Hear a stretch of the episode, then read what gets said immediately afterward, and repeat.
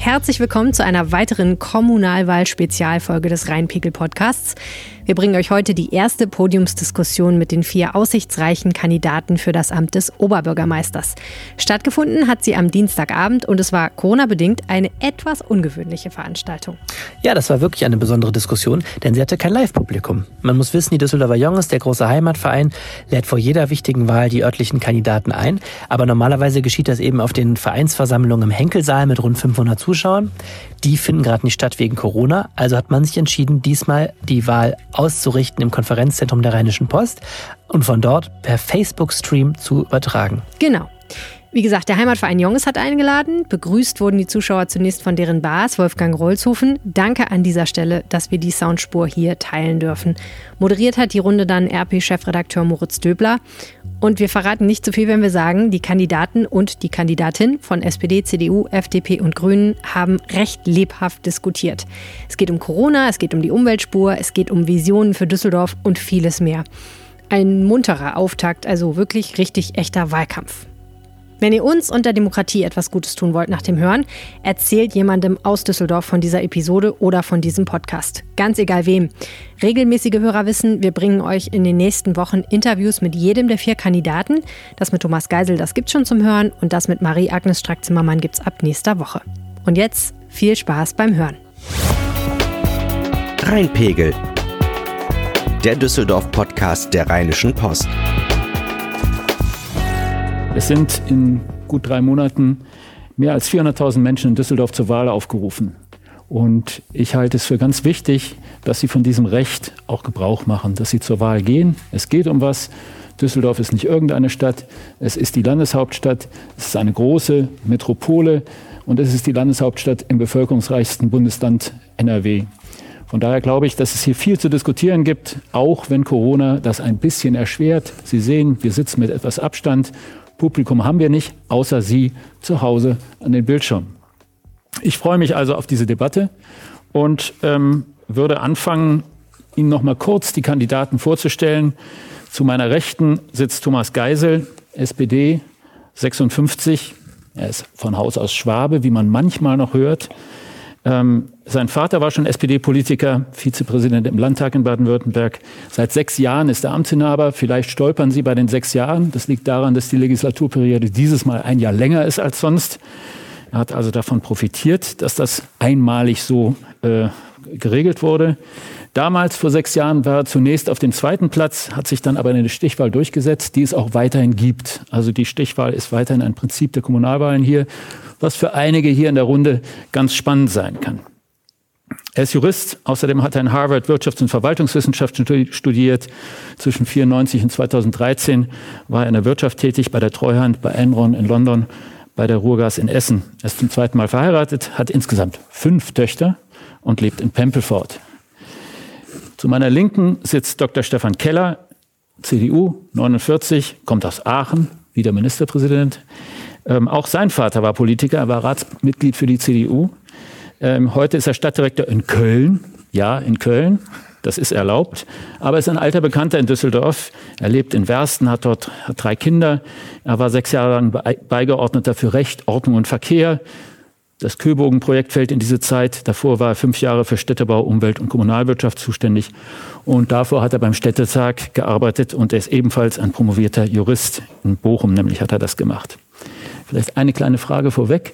Thomas Geisel hat ihm zum Abschied 2016 das Modell einer Gasleuchte geschenkt.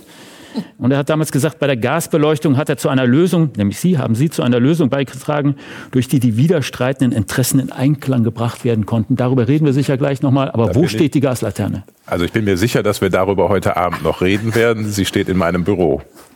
In Köln. In Köln zurzeit, ja. Okay, das heißt. Gibt auch noch eine Anekdote zu, aber das kommen wir später drauf. Wenn es klappt, dann kommt die wieder zurück. Ja, selbstverständlich. Gut. Damit ihm ein Licht aufgeht. Das ist ein treuer Begleiter. Okay. Alt-Düsseldorf in Köln, ja. Alt-Düsseldorf in Köln, wunderbar. Ganz zu meiner Rechten sitzt Stefan Engstfeld. Er ist 50, in Duisburg geboren, in Ratingen aufgewachsen. Er lebt in Unterbilk. Ähm, er ist Mitglied des Landtags. Ähm, das war er schon mal, ähm, 2010 bis 2017 und 2018 ist er dann nachgerückt, ähm, als ein Platz frei wurde. Nach Düsseldorf ist er gekommen als Zivildienstleister. Ähm, er hat ein Studium angefangen, das aber abgebrochen, weil er direkt in die Politik gegangen ist, nämlich als Mitarbeiter der Landtagsfraktion und später der Bundestagsfraktion. Und schließlich ganz zu meiner Linken, last but not least und ein bisschen unhöflich, weil Ladies First war das ja nicht, ist Dr. Marie-Agnes Strack-Zimmermann. Sie ist 62, geboren in Düsseldorf, die einzige Düsseldorferin unter uns. Sie lebt in Karlstadt, hat drei erwachsene Kinder und sie ist seit 2004 bereits Ratsmitglied. Zeitweise war, war sie Fraktionschefin. Sie war 2008 bis 2014 auch erste Bürgermeisterin und ähm, damit Stellvertreterin des Amtes, was sie jetzt anstrebt. Ähm, seit 2017 ist sie Mitglied des Bundestags und da auch Mitglied im FDP-Bundesvorstand. Aber darüber reden wir lieber jetzt nicht. Da gibt es auch einiges zu erzählen, oh, aber wir sind, jetzt, wir sind jetzt in Düsseldorf. Sie hat in München äh, unter anderem Publizistik studiert, also ist ein bisschen nah an dem Beruf, den ich ausübe. Ähm, damals hat sie eine Studie über die US-Berichterstattung des ZDF geschrieben, mit der sie promoviert wurde. Verlagsvertreterin von Haus aus und was einige wissen, was vielleicht auch, wenn man der Frage nach dem Straßenverkehrsamt noch nachgeht, äh, zum Zuge kommen könnte, ist, dass sie Motorradfahrerin ist. Jetzt aber Ladies First. Liebe Frau Strack-Zimmermann, Bundespräsident Walter Scheel, wie Sie, FDP, soll gesagt haben, an den Düsseldorfer Jungs kommt, kein, Jungs kommt keiner vorbei. Ja, das eine oder andere Mädchen kommt vorbei. Sie, Sie könnten ja dann gleich aufgeben, wenn es so wäre. Ja? Also wie, erst, wie, wie wollen Sie vorbeikommen an diesen drei Jungs? Ja, das ist ja, wenn man hier reinkommt, denkt man direkt, finde den Fehler. Äh, aber das haben Sie ja gerade geklärt. Wir sind ja hier bei den Jungs und umso mehr möchte ich mich ganz herzlich bedanken, äh, dass wir hier sein dürfen, auch bei Ihnen, bei der Rheinischen Post. Das ist ja nicht selbstverständlich. Denn meine Mitbewerber äh, streiten sich ja in der Regel im Kölner Stadtanzeiger. Ähm, Herr Geisel äh, äh hat sich, oder besser Herr Keller. Eine, ich habe auch einen Streit zwischen ja, Ihnen nein, nein, nein, nein, nein, ich erkläre das gerade. Wir kommen, ja, wir haben ja nicht viel Zeit, deswegen kommen wir direkt auf den Punkt. Herr Keller hat ja, glaube vor drei Jahren, ist ja schon lange her, gesagt, dass die Kölner viel netter seien. Herr Geiser hat dem Kölner Stadtanzeiger gesagt, dass die Alten sich auf Kosten der Jungen gesund halten bei Corona. Insofern freue ich mich, dass wir jetzt mal hallo, hier hallo. in Düsseldorf bei einer Düsseldorfer Zeitung diskutieren also, können. Bei den Jungs kommt man nicht vorbei.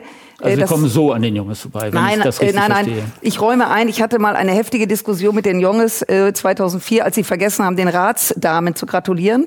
Äh, und als das dann aufgeklärt, aufgedeckt wurde, dass sie nur den Jungs gratuliert haben, haben sie anschließend geschrieben an die Ratsherrinnen. Und das fand ich lustig und da haben wir eine muntere Diskussion geführt, weil bei dem Wort Herrin hatte ich direkt Kopfkino, äh, aber lange her. Mhm. Nein, die äh, Jungs, mit ihnen kann man toll arbeiten. Wir haben auch das Projekt Köbogen, haben sich die Jungs super eingebracht, auch dass der Hofgarten mhm. erhalten bleibt, so wie er ist, dass da eben nichts passiert. Insofern, auch wenn man sich mit der Historie der Jungs beschäftigt, äh, ist das schon ein Fund in dieser Stadt. Sie haben eben einen angeblichen oder tatsächlichen Streit im Kölner Stadtanzeiger äh, beschrieben. Es gab auch einen Streit wenn man es so nennen will, zwischen Ihnen und dem Oberbürgermeister über den Umgang mit Corona. Ah, wir streiten uns doch nicht. Nie. Okay, nie. Sie haben widerstreitende Ansichten geäußert. Ähm, Sie haben ihm vorgeworfen, die Corona-Gefahr zu relativieren. Sie haben Disziplin eingefordert. Sie haben gesagt, die Maßnahmen könnten schrittweise zurückgenommen werden, während Herr Geisel eher gesagt hat, die Freiheitsrechte müssen gelten, also das, wofür eigentlich Ihre Partei steht. Die, äh, die Risikogruppen müssten besser geschützt werden und man müsse gezielt diejenigen schützen, die für eine Infektion mit dem Virus gefährlich äh, gefährdet ist, sind. Gefährdet sind. Ähm, Im Nachhinein scheinen alle auf ihrem Kurs gewesen zu sein. Ähm, Herr Geisel, haben die recht gehabt? Also ich würde mal so sagen, also erstmal trifft es überhaupt nicht zu, dass ich äh, das Thema Corona nicht ernst genommen hätte oder gar bagatellisiert hätte. Ich habe nur gesagt, also nach allem, was wir wissen, gibt es eine unterschiedliche Gefährdung für junge und ältere, insbesondere solche mit Vorerkrankungen. Und von daher halte ich es für richtig, und wir haben das ja in Düsseldorf auch gemacht, dass wir insbesondere denen, für die das eine Infektion eine große Gefahr bedeutet, besonderen Schutz angedeihen lassen. Deswegen haben wir etwa die Hotline für Freiwillige gemacht. Deswegen gibt's auch ganz viel bürgerschaftliches, also nachbarschaftliches Engagement, das eben sicherstellt, dass ältere Menschen, solche, die eben in dieser Zeit nicht rausgehen wollten, dass man denen äh, ihre Einkäufe machte, dass man gegebenenfalls den Hund Gassi führt, dass man Medikamente besorgt, wenn sie gebraucht werden. Das halte ich für richtig. Ich persönlich war ehrlich gesagt immer etwas skeptisch, dass man zunächst angefangen hat, Schulen und Kindergärten zu schließen und dass man auch sich offenbar am schwersten tut, diese Einrichtungen wieder zu öffnen. Ich glaube, das ist nicht ganz angemessen. Ich glaube auch durchaus, dass die Länder, die es etwas anders gemacht haben, Dänemark, dass die damit durchaus gute Erfahrungen gemacht haben. Ja, und Schweden, wer selber, wer selber Kinder, gemacht hat. wer selber, wer selber Kinder hat, glaube ich, der weiß auch, dass tatsächlich, wie soll man sagen, die Beeinträchtigungen, wenn Kinder über Wochen und Monate nicht am Präsenzunterricht teilnehmen können, dann ist es schwierig, insbesondere dann, also wir haben das Glück, wir haben eine relativ große Wohnung, aber wenn man in behängten Verhältnissen dann auch noch lebt, dann ist das in der Tat, äh, dann gibt's da noch ganz andere Konsequenzen als äh, sagen wir, Infektionsgefahr. Herr Dr. Keller, Sie waren ja in der, oder sind es noch, nehme ich an, in der Corona-Taskforce der Stadt Köln. Ne? Das ist Ihre Verantwortung sozusagen. Ja, das nennt man Krisenstab und Ja. das ist äh, das Gremium, in dem die Fäden zusammenlaufen in einem solchen Fall, ja. Ich habe heute mal bei uns auf der Seite die aktuellen Corona-Zahlen angeschaut. Die Zahlen, die wir auf unserer Seite RP Online haben, kommen vom RKI, sind also nicht, sind also quasi offiziell. Ähm, Köln ist eine Stadt, die ist ungefähr anderthalb Mal so groß wie Düsseldorf. Aber es gibt 2500 versus 1500 bestätigte Fälle. Das ist der Faktor 2,5, nicht 1,5. Und die Tendenz steigt. Und vor allen Dingen, und das, da, da oder Köln? Köln hat mehr Fälle als Düsseldorf, aber zweieinhalb Mal so viele Fälle. 1500 mal zweieinhalb ist aber was anderes als 2500.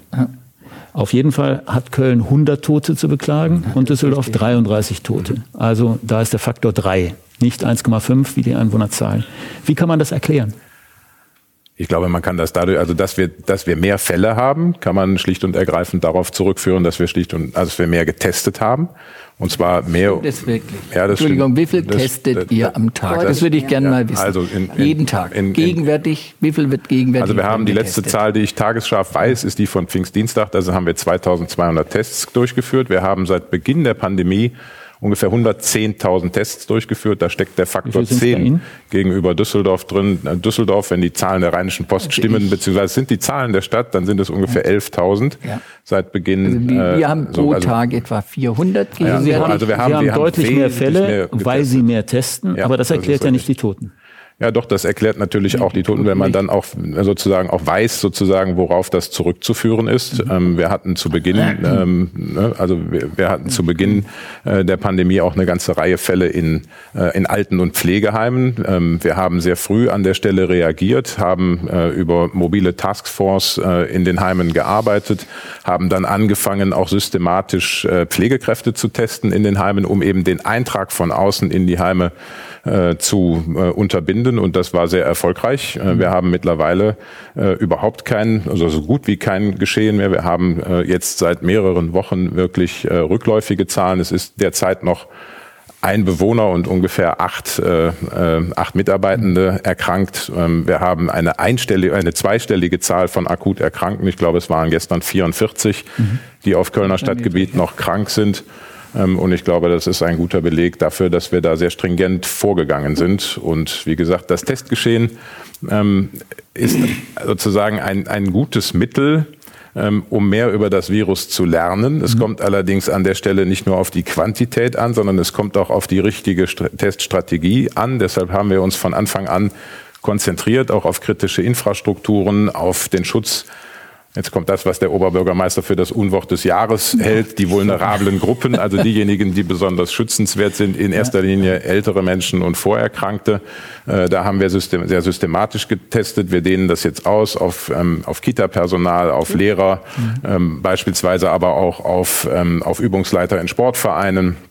Wie kommt das, dass in Köln zehnmal so viele Menschen getestet wurden wie in Ich Düsseldorf? würde das bezweifeln. Also in Düsseldorf wird jeder getestet, der getestet werden will. Aber Entschuldigung, Und darüber es hinaus, nachlesen. ne? Thomas, dann, wenn deine Zahlen nicht stimmen, die ihr veröffentlicht, das ist Homepage Ja, der Stadt Düsseldorf, selbstverständlich stimmen 11.000 und bei uns sind es das, das 110.000. mag ja sein, das mag sein. Ich kann nur sagen, bei uns in Düsseldorf wird jeder getestet, der getestet werden will. Wir waren die ersten, wir waren, wir waren die ersten, so. die eine zentrale Diagnoseeinrichtung hatten. Wir hatten, waren die ersten, die die Hotline eingerichtet hatten. Wir waren die ersten, die ein systematisches gewissermaßen Fragebogen. Jeder, der ein Symptom hat, wird getestet und Einrichtungen, Pflegeheime, Krankenhäuser werden in Düsseldorf dann getestet, wenn es gewünscht wird. Ja, und aber das ist wir, ja was auch wir nicht machen, was wir nicht machen.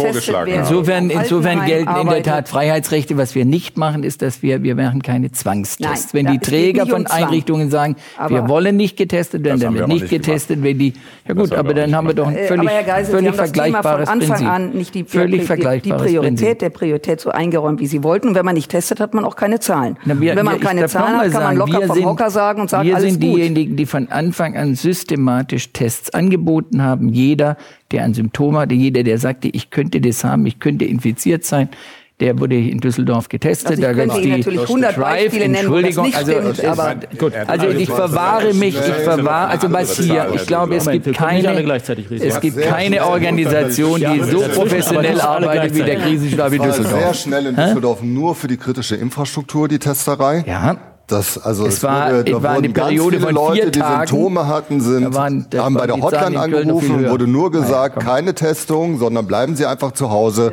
Wir hatten eine Lücke, wo Ja, gar nicht Moment, getestet es war- wurde, trotz Symptome. Ja. Ich bin froh, dass sich das geändert hat, aber so kann man es jetzt auch nicht sagen. Stefan, das Also, stimmt. Es war in einer Zeit, als es überall noch knappe, also ein Knappheitsproblem gab, etwa was die äh, Laborkapazitäten und dergleichen anging. Die sind dann hochgefahren worden auf 1000 und ab dem Zeitpunkt, wo genügend Laborkapazitäten da waren, die sind in Köln langsamer hochgefahren Also, worden als ich würde- bei uns. ich würde an ab dieser- dem an Zeitpunkt an dieser waren, Stelle ist unter- jeder getestet worden, der Sie haben getestet die würde an Kinder dieser von Stelle- alleine gelassen. Jetzt Ja. haben Sie das Ich Problem. bin, finde die, ich finde die Debatte schön lebhaft, aber lassen Sie, lassen Sie, uns, lassen Sie uns an dieser Stelle, an, der, an diesem Punkt einen Strich machen.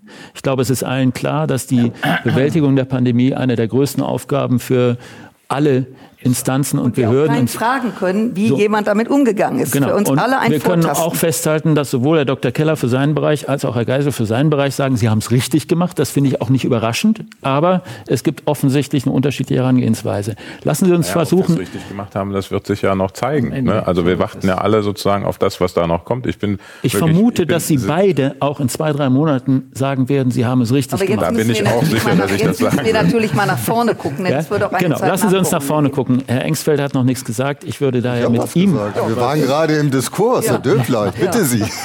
das ist untergegangen zwischen Herrn Keller und Frau Zimmermann. Anyways, lassen, lassen, Sie uns, lassen Sie uns einen Blick nach vorne werfen. Ähm, die, diese, diese Pandemie und die Maßnahmen, die mit ihr einhergegangen sind, sind äh, eine, eine Probe für das ganze System, die Wirtschaft auch. Und natürlich kommt äh, der Schaden dieser Pandemie auch in den kommunalen Finanzen an, Steuerausfälle und so weiter. Heißt das für einen grünen Oberbürgermeister, wenn es denn der werden sollte, dass er die typischen grünen Projekte erstmal on hold stellen muss, weil es wichtigere Themen zu bewältigen gibt? Also erstmal, wie Sie ja eingangs gesagt haben, bin ich ja Landtagsabgeordneter und ich habe ja persönlich meine Hand gehoben am Anfang der Pandemiezeit für das 25 Milliarden Paket, was wir im Land beschlossen haben als Soforthilfe. Ich glaube, das war gut und richtig und die ist auch angekommen. Und genau, wir werden jetzt in eine Rezession gehen. Wir werden natürlich geringere Einnahmen haben. Ich glaube, wir gucken alle gerade noch, was vom Bund kommt, wie genau jetzt, wie viel von den Gewerbesteuern am Ende des Tages wirklich erstattet werden können. Ich finde, wo wir jetzt so viel Steuergelder in die Hand nehmen, haben wir eine einmalige Chance, nämlich strukturell zu wirken, in dem Sinne, dass wenn wir jetzt Geld in die Hand nehmen, um die Wirtschaft wieder ins Laufen zu kommen, dann muss man auch die Klimakrise halt mitdenken, da muss man halt nachhaltig die, Struktur, nachhaltig die Strukturen jetzt legen. Verstehe Also, ich gut, klingt auch gut, aber was wir heißt brauchen das in eine Düsseldorf? doppelte Dividende, weil meine Logik ist, wenn so viel Geld, was wir jetzt in die Hand nehmen, wir verschulden ja und die nachfolgenden Generationen schon ganz erheblich. Also da kommt ja schon einiges auf die, die nach uns kommen, zu. Und, ähm, und wenn wir zu dieser Schuldenlast auch noch einen kaputten Planeten oder unsere natürlichen Lebensgrundlagen irgendwann vernichten. So, das kann man, finde ich, den nachfolgenden Generationen echt nicht antun. Insofern das Geld, was man jetzt investiert, muss eine doppelte Dividende haben. Es muss schnell wirken jetzt natürlich, aber es muss natürlich auch im Bereich Nachhaltigkeit, klimaschonend, Strukturen schaffen, Infrastruktur. Wir brauchen dann eine gute Flotte bei der Rheinbahn, die emissionsfrei ist. Dafür muss man das Geld jetzt nutzen, dass wir nachhaltig aufgestellt Aber sind, weil wir werden das nur einmal jetzt haben. Es muss Das verstehe ich 20 noch Jahre nicht. wirken. Verstehe ich noch nicht. Also, dass Sie eine nachhaltig aufgestellte Flotte bei der Rheinbahn haben wollen, verstehe ich. Aber wie das die Wirtschaft fördert, verstehe ich nicht. Naja, also Ja. das, Das eine ist natürlich, dass man gewisse Infrastrukturbereiche wie öffentlicher Nahverkehr oder jetzt ne, mehr für Radwege zum Beispiel, dass man oder Digitalisierung, mhm. Innovation, dass man bestimmte äh, Bereiche jetzt strukturell einfach fördert. Und ich erwarte, wenn wir die Steuern, Steuergelder jetzt einsetzen, dass es quasi eine Antwort gibt, auch von Seiten der Wirtschaft, die Arbeitsprozesse jetzt so umzumoderieren, dass sie halt nachhaltig wirken, respektive klimaschonender wirken, also sein müssen.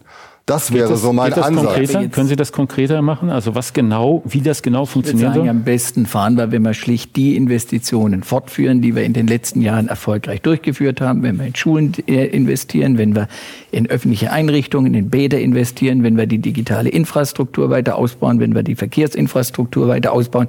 Was ganz wichtig ist, wir haben natürlich dramatische Einbrüche bei der Gewerbesteuer. Das mhm. gibt es überhaupt kein Vertun. Wir haben Gott sei Dank in den letzten Jahren hier in Düsseldorf sehr, sehr solide gewirtschaftet. Wir haben eine Ausgleichsrücklage, in der etwa 270 Millionen Euro drin sind. Ob das jetzt ausreicht, die, ja jetzt natürlich nicht mehr. Wir werden wahrscheinlich mehr als diese Ausgleichsrücklage aufbrauchen. Das liegt schlicht, das kommt jetzt ein bisschen darauf an, inwieweit die Versprechungen des Konjunkturpaketes, das ja äh, äh die Bundesregierung vorab auf den Weg gebracht hat, Bund und Land, inwieweit wir kompensiert werden für ausfallende Gewerbesteuereinnahmen, inwieweit der Bund sich zusätzlich engagiert, etwa bei der Verkehrsinfrastruktur. Aber wir sind jedenfalls sehr gut aufgestellt. Wir dürfen einen Fehler ja nicht machen, dass wir jetzt in in der Krise nicht mehr investieren. Ich glaube, das ist, das ist auch guter Keynesianismus, dass man sagt, wir wollen natürlich eine Abwärtsspirale, die gegenwärtig im, äh, gewissermaßen sich, sich ausbildet, die wollen wir nicht noch dadurch verstärken, dass sich jetzt auch die öffentliche Hand mit notwendigen äh, äh Infrastrukturinvestitionen zurückhält. Ja also den Kurs, den Kurs werden wir weitergehen und ich glaube, das ist richtig und ich nehme an, da gibt es auch durchaus einen Konsens hier. Ich würde gerne das Beispiel zum Beispiel noch nachliefern. Sowas wie energetische Gebäudesanierung. Austausch von Heizungssystemen. Das ist Geld, wo wir sagen, das gibt eine Klimarendite, das ist gut, ja, schützt das Klima und da gibt es viele zum Beispiel Arbeitsplätze und Aufträge fürs Handwerk. Aber das wollten Sie vor der Krise ja auch schon, ne? Ja, Aber jetzt, ja, jetzt haben wir die, natürlich, also die Grundrichtung von Bündnis 90 Die Grünen, natürlich ja. in Umweltschutz zu investieren. Klar. Natürlich sind wir überzeugt, dass man mit grüner Politik schwarze Zahlen machen kann, das ist doch Logo. Also die Aber jetzt sagen wir, jetzt haben wir ja richtig so viel Geld hatten wir doch noch nie zur Verfügung. Jetzt kann man noch mal ganz anders steuern. Also die Bauwirtschaft, die Bauwirtschaft kann sich freuen, ja, aber die Frage ist doch, was zum Beispiel mit dem Einzelhandel ist, was mit der Gastronomie ist, was mit, der Kult, mit den Kultureinrichtungen ist. Also wir gerne alles durchgehen, wenn ich darf. Also ja, aber das ist ja, äh, also machen wir ja eine Nacht, äh, Nachtschicht hier. Das macht okay. nur die Kanzlerin, die arbeitet nur nachts, äh, okay. bis alle anderen tot Manche unter dem Stuhl liegen. Wir müssen, wir müssen doch trotzdem unterscheiden. Ich glaube, nur, arbeitet zumindest früh morgens. Ja, kurz ausreden. Ja, ich glaube, ich glaube, dass wir sind konfrontiert mit einer Situation, die ist historisch einzigartig. Mhm. Und deswegen muss man auch mal Dinge probieren und auch mutig sein, mal Sachen auf den Tisch zu legen. Düsseldorf ist eine gesunde Stadt, deswegen bin ich auch optimistisch, dass wir im Vergleich zu anderen Städten auch diese Krise überwinden werden. Aber nichtsdestotrotz müssen wir natürlich dazu auch was beitragen. Äh, das erste ist, es gab ein Riesenkonjunkturpaket, 150 mhm. Milliarden, für das habe ich gestimmt, da haben wir auch zusammengearbeitet, das fand ich auch den Bürgerinnen und Bürgern gegenüber mhm. richtig. Und äh, natürlich sind das Steuermittel. Das Land wird in Zukunft deutlich mehr Steuereinnahmen haben als der Bund. Und dann wird die Frage sein, was erreicht noch weiter die Kommunen? Aber wir müssen natürlich auch was tun. Und Sie sagten es gerade, wir haben eine florierende Wirtschaft und damit meine ich jetzt Restaurants, ähm, äh, Gastronomie, die ja ein großer Teil auch dieses Lebens in der Stadt ausmacht, Kultureinrichtungen, Sporteinrichtungen, die haben ja alle massive Probleme. Und ich glaube, es wäre sehr spannend und sehr mutig, wenn wir sagen würden, im Jahr 2021, also im kommenden Jahr, begrenzen wir für ein Jahr, dass wir die Gewerbesteuer absenken von 450 auf 400 Punkte um die, die sozusagen, die, die Geld verdienen. Jetzt kommt das Argument, wenn einer kein Geld verdient, zahlt er auch keine Steuern. Ja, aber das ist ja, in, in, entschuldigen, entschuldigen Sie, wir gehen aber davon aus, wir gehen aber davon aus, dass ganz viele, also zu behaupten, dass in Düsseldorf keiner mehr Geld verdient, Herr Geisel, widerspreche ich Ihnen. Machen Sie die Stadt nicht schlecht. Wir werden ganz viele Leute haben, die natürlich wieder auf die Füße fallen. Da sind auch Unternehmen, die Restaurants machen wieder auf. Die bemühen sich jetzt alle wieder in die Gänge zusammen zu kommen und die müssen Gewerbesteuer zahlen. Denen zu sagen, im kommenden Jahr ein Jahr lang reduzierte Gewerbesteuer, damit ihr mehr vom genau. Kuchen habt, ist ein Signal, über das ich aber gerne diskutieren würde. Im ersten, der Reflex ist ja mhm. immer, nein, nein, aber ich glaube, dass es wichtig ist, überparteilich auch, Maßnahmen mal durchzudeklinieren, Was macht Sinn? Herr Keller hat vorgeschlagen, die Wirtschaft, die, die Wirtschaft, also die Kneipen, wenn ich das mal so sagen will, die Wirtschaft mit Wirtschaft zu unterstützen, finde ich die Diskussion muss man führen. Aber, da muss die also, Kämmererin also natürlich mit an den Tisch. Das können wir uns nur, erlauben. Aber Frau Streich-Zimmermann, Nee, kein womit helfen. Sie den, den Lassen Sie bitte mal kurz ein, den Keller sondern, ein, sondern dass wir natürlich in der Lage sein müssen, Dinge auf den Tisch zu legen, durchzudiskutieren. Da muss auch die Kämmererin mit an den Tisch. Was ist möglich, was ist nicht möglich? Ich finde, das ist solide Haushaltspolitik. Was aber ganz entscheidend sein wird. Wir haben es geschafft, schon unter Gelb-Schwarz und jetzt unter der Ampel, dass wir den Kernhaushalt entschuldet haben. Das war ein großes, großes Signal nach außen. So, und zum ersten Mal kommen wir an den Moment, und deswegen gibt es nicht nur vor und nach Christi Geburt, sondern es gibt auch vor und nach Corona, dass wir Geld aufnehmen müssen, um die Es- Investitionen, da bin ich dabei, weiter zu tätigen, jetzt nicht völlig erstarren. Überall kommt ein Corona-Stempel rauf und jeder sagt nur, was ist hier los, sondern dass wir Geld in die Hand nehmen müssen, investieren müssen, aber ganz klar sagen, es muss einen Punkt geben, drei, maximal vier Jahre, da muss diese Null wieder schwarz sein, was wir nicht machen dürfen. Und die Gefahr besteht natürlich, wenn man erstmal Geld aufnimmt, dass das da nach dem Motto machen wir das und machen wir jenes und die Kämmererin sagt ja schon, jetzt werden schon Wünsche geäußert, als ob es kein Ende gäbe. Also da muss man auch verantwortungsvoll Herr Dr. umgehen. Keller hat mehrfach tief Luft geholt. Ja. Jetzt ist er Ja, dran. äh, nicht, nicht weil ich fundamental widersprechen würde, aber weil wir, glaube ich, ein paar Dinge sozusagen nochmal klarziehen müssen und auch also auseinanderhalten müssen. Ähm, und Düsseldorf ich, ich bin, ähm, ich bin, äh, genau, ich bin äh, sehr dabei, dass wir sozusagen auch überparteilich irgendwie darüber nachdenken müssen, was tatsächlich hilft. Ich habe da eine etwas andere Einstellung zu diesem Thema Steuererhöhung. Ich kann diesem Argument, dass es äh, gerade die begünstigt, die die Hilfe gar nicht so dringend brauchen und die eben Mhm. nicht nicht Steuererhöhung, und die und, und die, die und die nicht habe. stützt und die nicht stützt, äh, die es gerade am nötigsten haben. warum Prinzip Äh, das, dem kann ich einiges abgewinnen und ich habe so ein bisschen bei ihrer pauschalen Steuersenkung das Problem oder den, den Verdacht, dass es so ähnlich ist wie eine, eine Kindergelderhöhung um drei Euro. Die reißt ein Riesenloch in den Haushalt, hilft aber da, wo es ankommen muss, gerade nicht. Wir müssen unterscheiden Psychologie, zwischen dem, wir müssen, Psychologie. nein, wir müssen, wir müssen unterscheiden zwischen dem, was akut notwendig ist. Dazu gehören auch konsumtive Ausgaben, dazu gehören auch Stützungsausgaben, die wir leisten müssen. Das ist in allererster Linie eine Aufgabe des Bundes äh, und des Landes und erst, wenn überhaupt, sekundär der Kommune.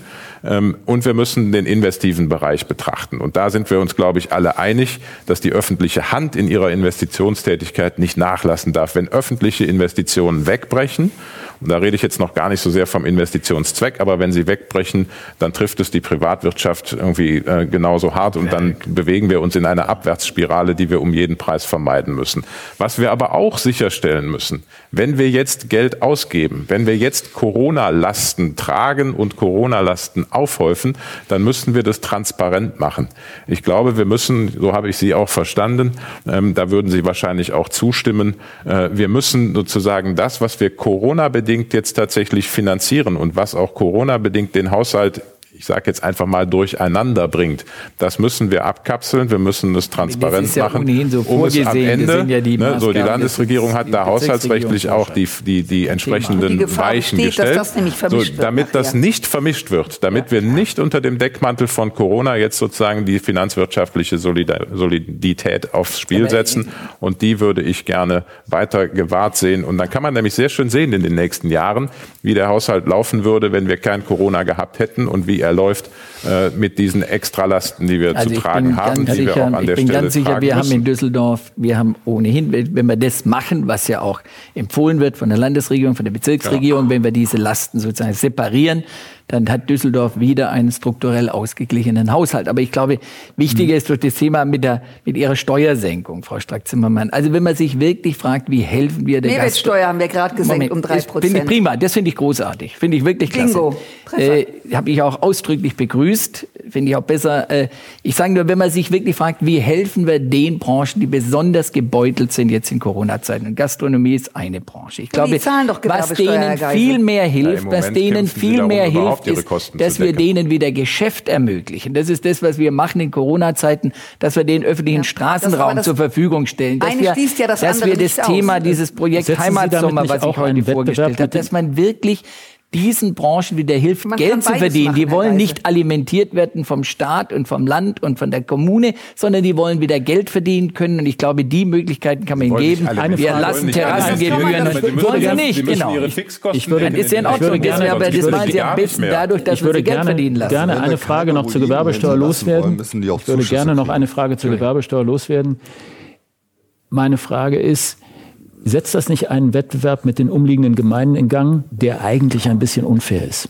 Nein, nein, mit Sicherheit nicht. Ich, Sie spielen wahrscheinlich auf eine Nachbar auf Monheim an, wo das extrem war. Monheim, Leverkusen, Nein, also ich meine eine gesunde, eine gesunde, ähm, ja auch Diskussion unter Gemeinden, eine gesunde Mhm. Konkurrenz. Äh, Das muss schon möglich sein. Also wir sind ja hier nicht äh, in einer ähm, ehemaligen DDR, wo alles gleich grau war sondern dass man Stärken hat, auch andere Gemeinden haben andere Stärken. Äh, Ich finde, das ist legitim. Äh, Und wir kommen ja auch von einem bestimmten Niveau und wollen das letztendlich natürlich auch halten für die Menschen, die in dieser Stadt leben. Und wir sind eine große Stadt, wir haben eine Menge Aufgaben und insofern hat das nichts mit Fairness zu tun, denn man darf ja nicht vergessen, die Konjunkturpakete, die von Bund und Land kamen und auch die Diskussion, die wir in Berlin jetzt führen, was bekommen die Kommunen? Da geht es ja um eine grundsätzliche Frage, die übrigens mit Corona nichts zu tun hat. Insofern bin ich völlig bei Ihnen. Wir müssen aufpassen, jetzt nicht alles durcheinander zu werfen, sondern die Tatsache, was ist eigentlich elementar für eine Kommune heute? Und wir haben Städte und Gemeinden in NRW, denen ging es schlecht, denen geht es schlecht, viele strukturbedingt. Manche haben auch schlichtweg schlecht gewirtschaftet. Und das muss man natürlich jetzt auseinanderhalten. Nach dem Motto, es muss eine gewisse Kontrolle geben. Und wenn Geld kommt, wo auch immer her, muss es ganz klar Corona-bedingt sein. Also was nicht sein kann, dass wir Corona nehmen, um Löcher zu stopfen, die ja dann auch sofort wieder da sind, wenn wir die an die Struktur nicht geben. Aber Herr Dr. Keller. Darf, Herr Düppler, darf ich einmal noch zur Gewerbesteuersenkung Bitte. was sagen aus unserer Perspektive? Also ich finde auch, man muss es diskutieren. Und ich habe ja nicht den Reflex zu sagen, so Blödsinn. Was mich stört, ist, dass es halt das Prinzip Gießkanne ist. Genau, glaube ich, was du gesagt hast. Es wirkt halt relativ unspezifisch. Gießkanne ist weil er- eigentlich urgrün, ne? Äh, die ist grün, aber in dem, in dem Fall halt Unsere anders. ist Die grün. muss nicht grün sein. Unsere auf dem Balkon ist eine. Fällt mir gerade ein. So, es heißt auch, es gibt ja auch Gewinner von Corona-Unternehmen, die profitieren ja von, davon genauso, ja, wie die, äh, also wie andere. Also das ist mir zu unspezifisch, ja. Ich hätte nicht. gern ein zielgerichtetes, die Gewinner nicht bestrafen ein sie zielgerichtetes Instrument. Ich hätte gern ein zielgerichteteres Instrument, um die halt zu unterstützen, die wirklich dann keine Gewerbesteuer mehr zahlen gerade können, die wirklich irgendwie Gefahr laufen, insolvent zu gehen. Und mich stört noch das Volumen, weil das Volumen, über das wir diskutieren, ist, glaube ich, 60 bis 80 Millionen, was uns so eine Gewerbesteuersenkung kosten würde, die ja in der Stadtkasse fehlen. Und da muss man fragen, ob man diese 60, 80 Millionen, diesen Betrag nicht noch anders einsetzen kann, als so eine sag ich mal, undifferenzierte Steuersenkung. Ich ich hätte gerne zielgerichteter, Mehrwertsteuer gesenkt. Wissen Sie, wie viele zielgerichteter Milliarden das sind? und lieber Thomas Geisel, auch die Effekt. Gastronomie, ohne Zuschüsse wird es in der Gastronomie nicht gehen können, wenn wir hier keine Ruinen in der Stadt sehen wollen. Also ich fasse mal diesen Teil der Debatte kurz zusammen. Sie alle wollen ziemlich viel Geld in die Hand nehmen. Das Genau. ist, glaube ich, unbestritten. Die genauen Wege sind es allerdings schon. Und wie breit es angelegt ist und welche Branchen davon profitieren, sind es auch.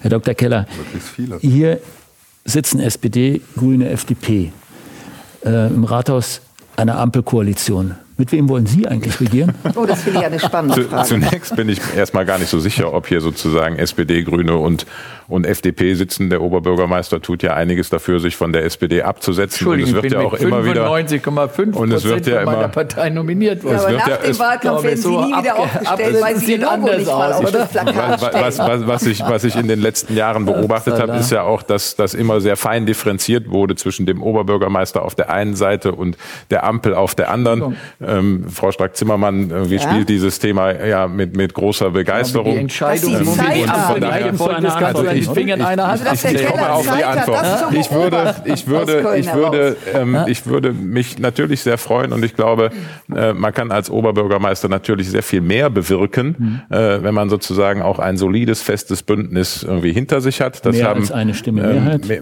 ja, mehr als eine Stimme Mehrheit ist Mehrheit, würde ich sagen. Aber ähm, Haben wie gesagt, es muss, es, es muss, muss, ähm, also darauf kommt es gar nicht an, aber es muss solide sozusagen zusammenwirken. Es muss auch harmonisch zusammenwirken.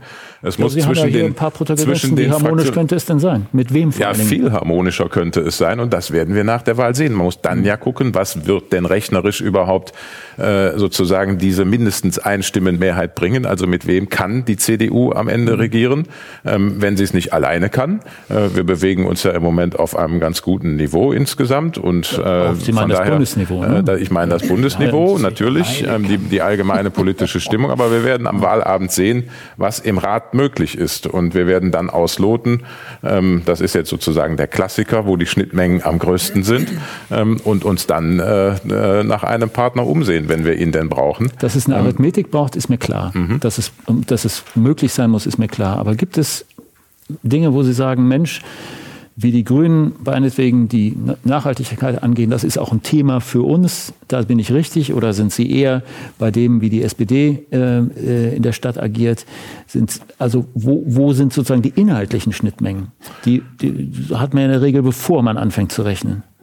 Also ich glaube, es gibt äh, in der Kommunalpolitik äh, gibt es äh, in, bei allen Akteuren insgesamt viel mehr Schnittmengen, als man das so meist viele Entscheidungen in, in Räten allgemein äh, fallen durchaus auch mit breiten Mehrheiten. Das ist auch wichtig, weil es um konkrete Probleme vor Ort geht. Da spielt Ideologie weniger eine Rolle als sozusagen Pragmatismus äh, und lösungsorientierte Wege. Ähm, ich glaube, es, man wird das über mehrere Politikfelder durchdeklinieren können. Wir beide haben neulich in einem Doppelinterview festgestellt, äh, dass wir selbst bei einer Stärkung des Ordnungsdienstes oder sogar bei dem Thema Videoüberwachung durchaus Schnittflächen finden. Ähm, Ich habe immer schon äh, einiges, ein, einiges, einiges dafür getan. Ja, bei der Ähm, Videoüberwachung. ja, so, ablehnend waren Sie da auch nicht. Es gibt Gemeinsamkeiten. so, ich habe immer schon äh, sozusagen viel dafür getan, dass Düsseldorf eine fahrradfreundliche Stadt wird. Das Konzept für das Radhauptnetz Ah. stammt aus meiner Zeit als Verkehrsdezernent. Insofern gibt es an Herr der Stelle, glaube ich, glaube ich, ja, davon sind 23 welchen sind Kilometer umgesetzt worden. So, ne, da gibt es Schnittmengen irgendwie mit Herrn Nicht beste und, und den Grünen. Und so könnte man das, so könnte man das weiter. Ja, das habe ich Ihnen erklärt, was das bedeutet und warum die da steht. Ja, ich frage Äh, mich immer, wenn ich äh, vorbeirase, Ich erkläre was es Ihnen auch gerne ein nochmal. Mehrwert ist, aber ist in Ordnung. Ja, Also bei den Radwegen scheinen Sie noch nicht ganz am Ziel zu sein, was, Herrn, was Nein, Grünen nein, angeht. Ja, Herr, Döbler, natürlich sind wir bei den Radwegen nicht. nicht am Ziel. Wir haben, wir haben schon, wir haben, wir haben bis seit 2016 ein Konzept vorgelegt, das sozusagen eine, eine Planung für 300 Kilometer Fahrradnetz in Düsseldorf.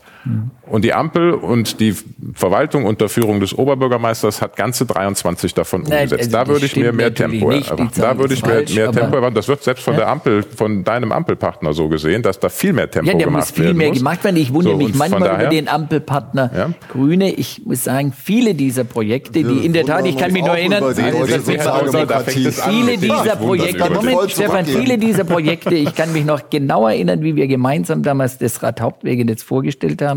Viele dieser Projekte sind leider auch zerredet worden, auf die lange Bank geschoben worden in Bezirksvertretungen. Ich habe immer gesagt, das große Problem beim Thomas, mach bitte- Nein, mach- Moment, mach Moment, mach Moment. nicht Das war ein Thema. Die Bezirke dafür verantwortlich Thema. zu machen, dass Ich ihr mach- da nicht ich mach- vorankommt. Das finde ich ein mach, starkes äh, Stück. Verantwortlich, dass man ein Radhauptwegenetz, das ja ausdrücklich nicht das Bezirkswegenetz war, sondern das Radhauptwegenetz, das gesamtstädtische Netz, dass man das tatsächlich in jedem Bezirk hat im Einzelnen zerreden lassen. Und viele Projekte sind ewig auf die lange Bank geschoben worden. Da wir haben mehr, es sind Thomas, viel mehr als denn- wer hätte 24,5 diesen Kilometer. Prozess Die denn Zahl steuern stimmt können? nicht. Du bist der Hä? Chef der Verwaltung, du Wer- hättest das steuern können. Ja, das muss man natürlich so machen. France beschäftigt, da hat er die Radwege vergessen. Nee, das haben wir nicht. Also, das haben wir nicht. Aber um das auf war die ungefähr. Hä? zurückzukommen. Man braucht Das- ja eine nein, aber das- politische also- Idee Nein. von der Stadt. Die, aber jetzt mal ganz Vision. ehrlich, wenn, wenn man mit Leuten, Ja. wenn man mit den So. Menschen spricht, das. Thema Fahrrad.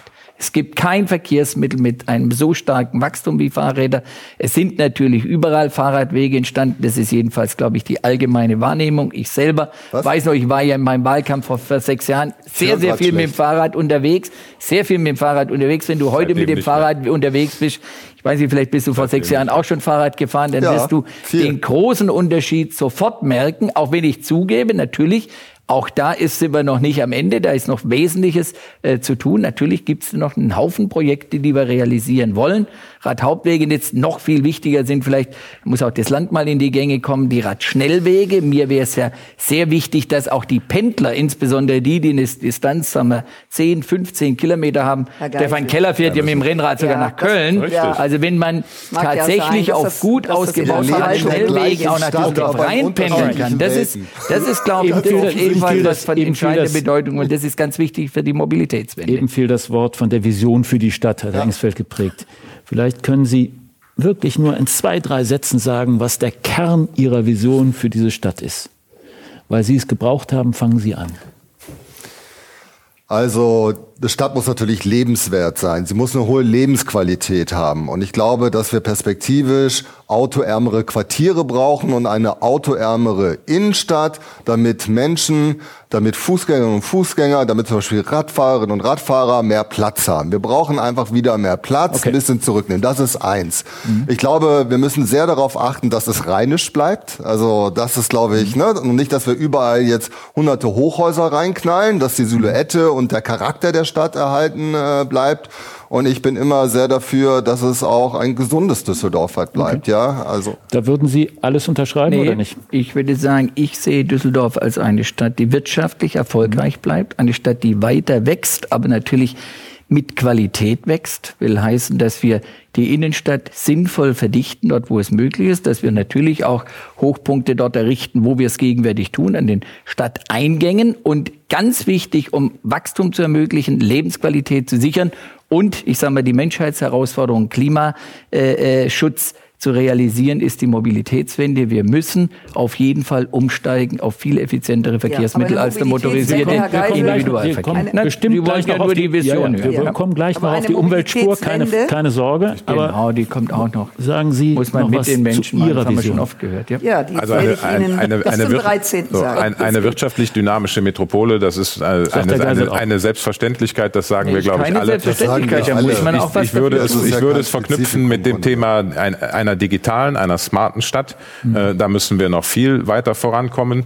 Wir müssen äh, klimagerecht und nachhaltig sein. Und ich würde den, das Adjektiv rheinisch, was Stefan Engsfeld eben in die Debatte geworfen hat, aufgreifen. Aber wir sind nicht nur rheinisch, sondern wir sind eine rheinisch-globale Metropole. Mhm. Äh, ne, wir haben sozusagen wir diese, wir, wir haben diese Verbindung sozusagen aus, aus, aus, aus rheinischer Heimatverbundenheit und dem internationalen Anspruch, den wir immer erheben müssen und ja den wir weiter äh, herausbauen müssen. Und deshalb sage ich, wir sind eine reinisch globale Metropole und das wäre ein Leitbild, äh, das wir äh, verwirklichen sollen. Also ich würde mal vorschlagen, das sind ja jetzt äh, ziemliche Überschriften, die da gerade gekommen das sind. Das haben Visionen so Dass äh, Wirtschaft das erfolgreich sein so wollen, dass wir reinisch fröhlich sein Visionen wollen, unterschreiben ja so. wir doch alles. Große ja, wie, war das, wie war das mit den Visionen Linien. und dem Augenarzt? Ja, ja, ja große genau. Linien. Ich glaube, ich komme jetzt mal auf die kleine Linie zurück. Mhm.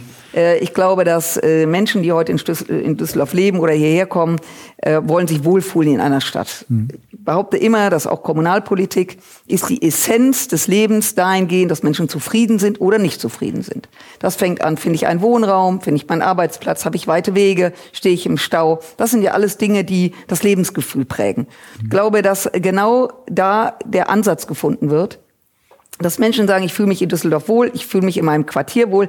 Äh, ich wehre mich so ein bisschen gegen diese große Vision und ob das eine Haus höher ist oder nicht, ist doch nicht der Treiber letztlich, warum Menschen sich wohlfühlen. Übrigens, Radikale. Aber das klingt ob auch rechts, nicht sehr konkret. Ob, ne? ob, ich sage Ihnen ja. gleich gerne was dazu. Ob, ob Sie Rechts- oder Linksradikale haben, sind besonders dann in Städten, wo eine große Unzufriedenheit ist. Und wir haben hm. großes Glück in Düsseldorf, dass wir es geschafft haben. Und das sage ich auch als FDP, die 15 Jahre mit CDU gearbeitet hat und die letzten sechs Jahre Jahre mit ähm, äh, den Grünen und der SPD, dass wir eine große Zufriedenheit hergestellt haben. Das ist das eine. Man wird aber nicht dafür gewählt, wenn man sagt, man hat das und das geschafft, sondern Leute wählen ein, weil sie sagen, wie geht das eigentlich weiter? Und ich würde Ihnen gerne mal ein Beispiel nennen dafür, was Transparenz äh, betrifft, was Offenheit, auch mal zuzuhören, was Leute eigentlich wollen, ob das äh, beim Thema Fahrrad. Die, die, die, äh, die Gemeinschaft der Königsallee hat vorgeschlagen, dass auf der Königsallee ein Fahrstreifen wegfällt, der äh, Längsparker, dass man da einen Fahrradweg hinmacht und dass das Schrägparken wiederum bleibt und dass auf dem heutigen Geh- und Fahrradweg nur noch Leute flanieren. Fand ich eine ganz tolle Idee. Die Idee kam aus der Bürgerschaft, aus den Geschäften heraus, wurde von der Stadt ignoriert. Herr Geisel, Sie haben ja ein bisschen seltsames Verhältnis zur Königsallee, aber es ist so eine schöne Straße, habe ich heute wieder gedacht. Und nein, und das einfach mal aufzunehmen von, von Geschäftsinhabern, von Leuten, die sagen, die und andere Straßen, also einzubinden. Was kann man für Ideen? Und dann hätten Sie einen hervorragenden Fahrradweg, die Leute könnten flanieren, ohne plattgefahren zu werden, denn unter uns, es gibt auch Fahrradfahrer, da fragt Vision man sich wirklich, klein, klein, klein, klein, klein, Moment, lassen Sie mich mal aussprechen. Ja, das und dass man trotzdem Autoverkehr zulässt. Und die Frage, und darüber diskutieren wir ja immer, dass wir eine Verkehrswende brauchen. Ohne Wenn und Oder Aber.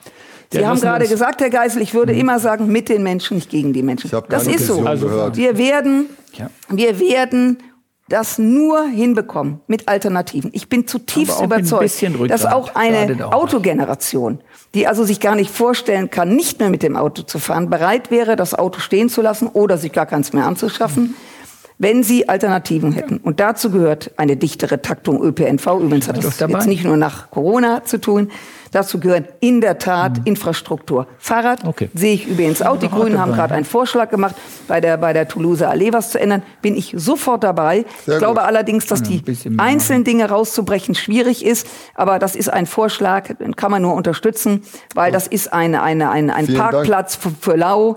Äh, so war das übrigens auch Dr. nie gedacht. Keller auch so, dabei? Das, eben so. ist schon das. So, schon einig. So, haben wir schon, so. Ganz neue Mehrheiten ja. sofort hier. Ja, ja aber warum, warum habt ihr es ja. eigentlich noch nicht gemacht? Da haben wir schon 2014 drüber gesprochen. Warum, warum habt ihr es eigentlich noch nicht gemacht? an der Toulouse Allee gemacht? Herr Keller, wir haben über, wir haben über vieles gesprochen. Vor allen Dingen haben wir auch, seit Sie weg sind, die Gaslampen gerettet. Sie wollten maximal 4000 retten, eigentlich gar keine. Das ist ein Riesenthema. Wir sind hier bei den Jungs. Die Jungs haben dafür gekämpft. Wir haben 10.000. Aber die Vision ist noch nicht durchgeladen worden. Die Vision fehlt immer noch ein bisschen. Die Gaslaternen. Bei dir, oder? Nein, nein, nein. Die Gaslaternen muss ich sagen. Ich wollte heute keine Plattitüden bringen. Ich bin, ja, bin Ausnahmsweise. Ja, ich bin ja erst seit knapp einem halben Jahr hier Chefredakteur, dass die Gaslaternen ein derart emotionales, hochpolitisches Thema sind, hätte ich vorher nie gedacht. Aber das ist offensichtlich Wir so. Wir haben ein historisches Gasnetz, einzigartig ja. in Europa. Sie wollten das haut man nicht einfach so weg. Viel eben schon. Sie wurden, wollten 4000 Lampen erhalten. Die Junges wollten 14.000. Der Rat hat am Ende vor 10 kurzem 10.000 beschlossen. Wie ist das? Also zunächst ja, mal muss man sagen, ja, da gibt es eine ganz klare Antwort drauf. Äh, also Thomas Geisel hat ja eben äh, erwähnt, dass wir sozusagen auch in meiner Zeit schon den Grundstein gelegt haben für einen Kompromiss. Wir hätten den damals etwas anders gestrickt. Mhm. Absolut richtig, auf der Basis der damaligen Erkenntnislage. Dass das eine extrem schwierige, dass das eine extrem schwierige also, Debatte was war denn ist. Das für eine Erkenntnislage? auf der, man hat eine Gaslampe nein, oder man hat Elektrik. Das, es gibt ja, keine Erkenntnislage. Doch, da gibt es schon, so dass nee, das eine extrem, die Gaslaternen sind jetzt sicher, wären auch sicher, wenn sie OB wären. Ja, ja, natürlich. Wenn der Rat beschließt, hm. ein Konzept, das aus einer Diskussion hervorgegangen ist, die wie, ich, schaue rüber zu Wolfgang Holzhofen da hinten, also die bestimmt acht, neun Jahre angedauert hat. Wenn der Rat am Ende, wenn der, wenn, wenn, wenn am Ende der Rat ein Konzept macht, bei dem 10.000 äh, Leuchten erhalten bleiben, hm. dann hat ein Oberbürgermeister das zu respektieren, ohne Wenn okay. und Aber. Na, aber ich Eine würde mal so sagen, man hätte auch vor, also ich habe immer gesagt, was mich geärgert hat, war, dass dieses Thema zu dieser Zuspitzung geführt hat. Eigentlich hätte man pragmatisch sagen sollen, wir haben aber wenn, ein historisches Erbe. Auf den Weg, auf den Weg haben naja, wir sind aber, aber, die, jetzt müssen wir überlegen, wie lange wie lang der Prozess gedauert hat. Ohne also man hätte auch etwas. Das ist das, was ja, das stimmt. Bin ich, bin ich ja bei Ihnen. Bin ich ja bei Ihnen. Also deswegen sagen wir, die 4000 waren natürlich eine Provokation. 14.000 war auch naja, eine Provokation, so, die nicht überall eine Provokation, die, historische die damals auch Gasbeleuchtung gleichermaßen äh, schützt. Die, Vergangenheits, Vergangenheits, die Vergangenheitsbewältigung mit den Gaslaternen können wir, glaube ich, hier abschließen. Richtig ist, dass Herr Keller gesagt hat, 10.000 10 geht in Ordnung. Mega cool. Aber ich habe im Vorfeld eine Liste von Fragen oder viele Fragen bekommen von den Jungs, die eingeschickt wurden. Und einer, der hat auch dieses Gaslaternen-Thema angestoßen und ähm, fragte, ähm, ob sie für Dialog stehen. Neue, die neue Bürgerbeteiligungskultur, die sich während ihrer Abwesenheit in Köln hier herausgebildet habe, oder ob Sie zurück Anführung, Abführung zu den alten Strukturen wollten. Wie halten Sie es mit der Bürgerbeteiligung? Also ich glaube, wir brauchen, wir, wir müssen diese Stadt, und das ist vielleicht dann tatsächlich auch ein Beispiel, wir müssen diese Stadt äh, im Dialog entwickeln. Wir müssen sozusagen integrativ sein, wir müssen, äh, wir müssen auch gute Partizipationsmöglichkeiten entwickeln. Das hat übrigens auch in der Zeit äh, oder hat auch immer schon funktioniert. Ich erinnere beispielsweise an die, an, die, ähm, an die Bürgerbeteiligung, die wir gemacht haben, um die U81 zu entwickeln. Wir haben die Wehranlinie in einem, in einem unglaublich transparenten Prozess äh, gebaut. Wir haben auch am Köbogen äh, einen sehr offenen Planungsprozess Absolut. gehabt, in den sich die äh, Jonges ja auch ganz massiv mit eingebracht haben, positiv mit eingebracht mhm. haben. Also natürlich ist Bürgerbeteiligung, wenn sie gut gemacht ist, genau das Mittel der Wahl, um auch für Akzeptanz zu sorgen. Das ist eigentlich der Sinn. Ja, also ich glaube, dass am Ende bei aller Bürgerbeteiligung der Rat, die gewählten Vertreter äh, Entscheidungen zu treffen haben. Die haben die Abwägungsprozesse sozusagen zusammenzuführen und am Ende eine fundierte Entscheidung zu treffen. Aber davor braucht es eine qualitativ hochwertige Beteiligung der Betroffenen. Okay. Und das ist wichtig, um zu guten Entscheidungen zu kommen, die am Ende auch im Konsens getragen werden. Okay, lassen Sie uns die, die Schleife wieder zurückdrehen. Natürlich. Lassen Sie uns die Schleife wieder zurückdrehen zu dem Verkehrsmobilitätsthema. Ähm, es fiel eben das Wort Mobilitätswende. Hengsfeld mit der Umweltspur hat Ihnen der Oberbürgermeister möglicherweise ein Thema vorweggenommen oder gerade nicht. Also wie grün ist die Umweltspur und was würden Sie damit machen?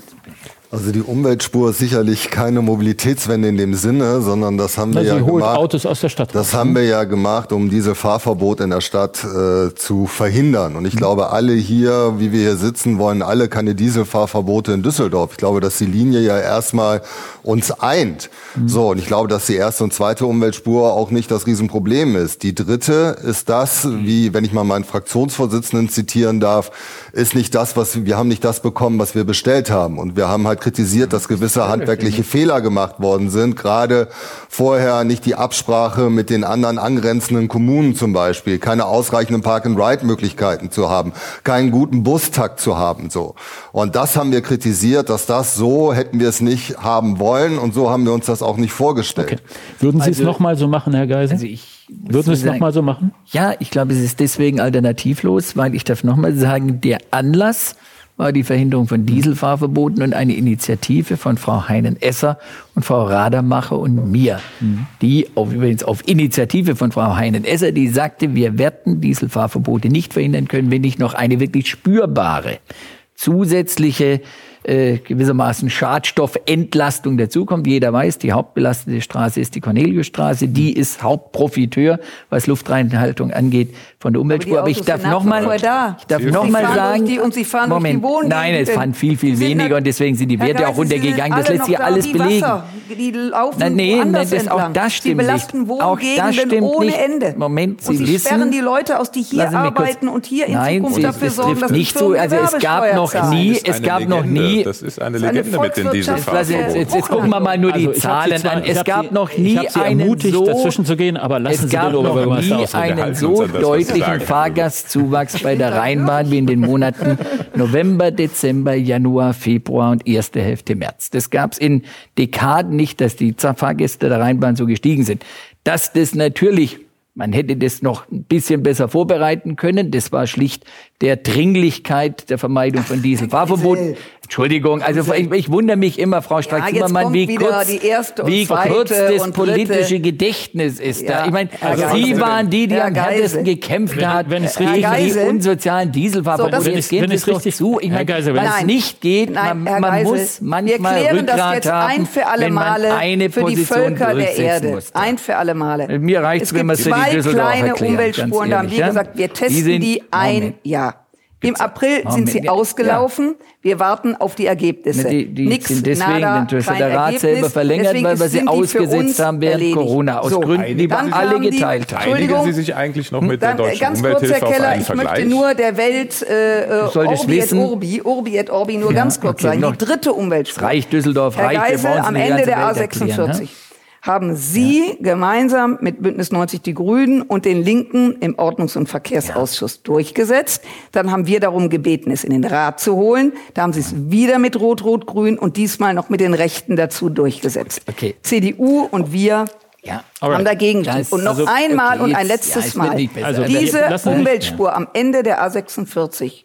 Die Nachbarn hatten keine Ahnung. Ich habe mit den Landräten gesprochen, die wurden am Rande informiert. Das Thema Also ist im und deswegen Februar zum ersten Mal diskutiert worden. Verkehrswende, schon Augen, Verkehrswende und alles zu machen, um mit das den nicht Leuten wahrgenommen zu haben. und nicht Liebe dagegen. Das ist eine wirklich- volkswirtschaftliche Bruchlandung. Herr Geiser, Das ist wir wissen, dass die Umweltspur ein extremes Aufregerthema ist War in Düsseldorf. So, was. Herr Geiser gesagt hat, ist, es war alternativlos, um die Dieselfahrverbote durchzusetzen oder zu vermeiden. Nein, und die Ähm, Diesel- so, also ich darf das, noch sagen, das hat er sollst wissen, gesagt, Stefan, das kann man die bestreiten, das aber das ist die, Land, nicht- das ist die die Stadt. Ja, Position. aber du hast eben die, Ja, Gemeinsam- zweitens- du hast die. Gemeinsamkeit mit der Zweitens- Umweltministerin gerade hervorgehoben. Zweitens hat Herr Geiser gesagt, ja, man hätte es vielleicht an der einen oder anderen Stelle etwas besser vorbereiten können. Meine Frage ist jetzt, okay, wir haben die Umweltspuren, ähm, sie waren nicht, auch nach Ihrer Aussage eben nicht zu 100 Prozent optimal vorbereitet. Was muss denn jetzt passieren, damit das kein Aufreger mehr bleibt? Ich, wie, ich sag nochmal, das ist gerade, jetzt bin ich was gefragt worden. Okay? Jemand anders wählen. Ich,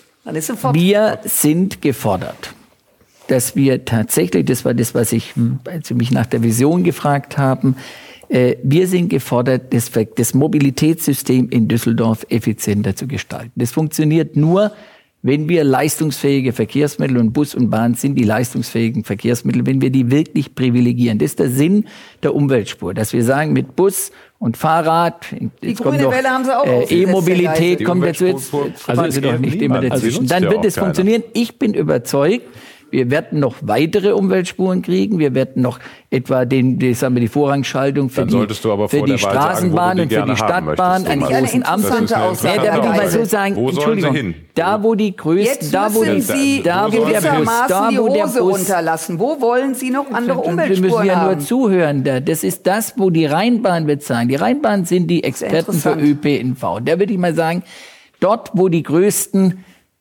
wie soll man sagen, verlangsamer sind. Da, wo die Rheinbahn nicht vorankommt. da, wo es möglich ist. Da, Sagen Sie mal eine Straße. mal also ich sag mal, das, die, die Themen, wir haben bei der Stadtbahn und bei der Straßenbahn, haben wir, bloß weil sie die, die, die grüne Welle sich darüber aufregen, da haben wir gesagt, wo bleibt die fest. Straßenbahn stehen, nicht an der Haltestelle, sondern Ampeln, dort wo Linksabbieger kommen.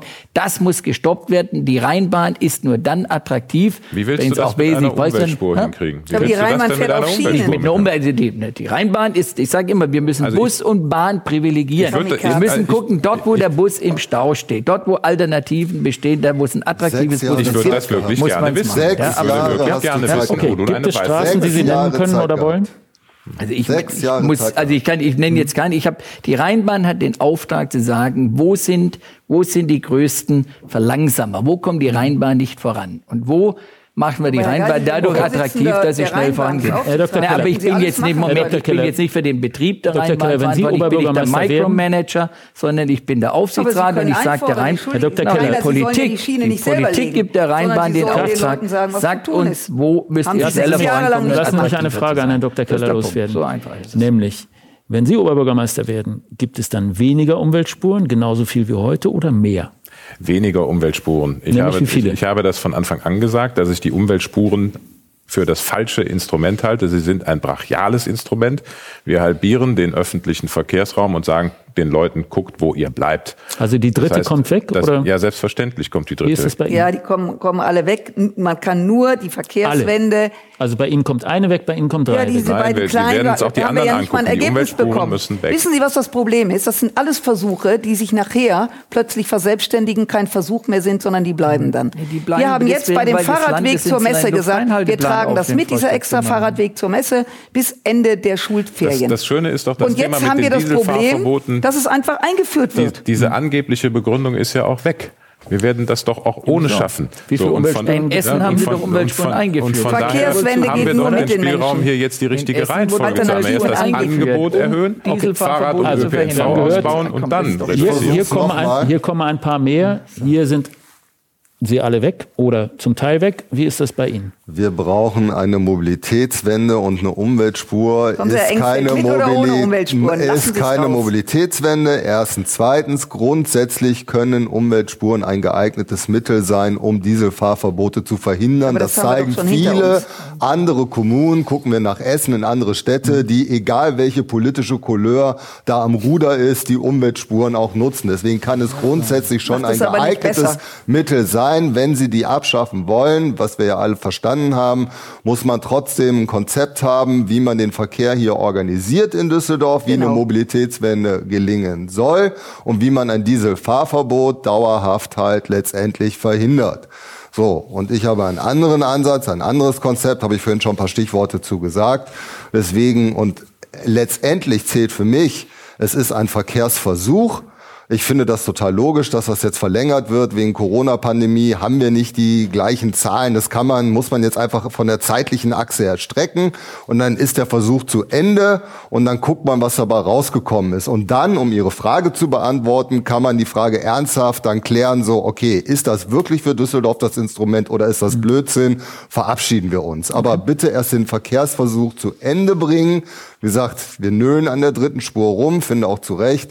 Hat er auch selber eingeräumt, der Oberbürgermeister. So, aber dann er- ver den Versuch bitte zu also Ende er hat das führen, nicht eingeräumt, Herr Geisel, auswerten, oder? Haben Sie jetzt nicht eingeräumt? auswerten Er und dann entscheiden wir das. Er will ja noch Nee, er will ja noch mehr machen. Das war ja jetzt eine klare Ansage So. und jeder muss wissen, wenn der Geisel Oberbürgermeister bleibt, werden wir von diesen bezaubernden Spuren noch mehr die, bekommen. dann kommt die Kann ich nur Mobilitätswende, sagen, ganz genau. Dann Das kann ich da, nur dann sagen, wenn die- wir keine Alternativen den. Menschen anbieten, Dann gehen wir ist das, und wenn Sie gerade gesagt haben, die wirtschaftlich soll diese Stadt stark bleiben, geht es nur mit den Nur Menschen, mit Herr Geisel, und nicht, und Sie können nicht alle Menschen, die hier arbeiten, und gerade jetzt nach Corona, jeder, der in diese Stadt kommt, ist willkommen. Und wenn er keine Chance hat, sein Auto irgendwo zu lassen, um dann auf Bus oder Bahn umzusteigen, wird er im Auto sitzen bleiben. ja Ich würde dabei. gerne, ich ja würde dabei. gerne ähm, zwei, Jetzt drei, in der Ratssitzung zwei, drei, ist ja die Vorlage. zwei, drei Fragen der Junges, die vorab geschickt wurden, äh, loswerden.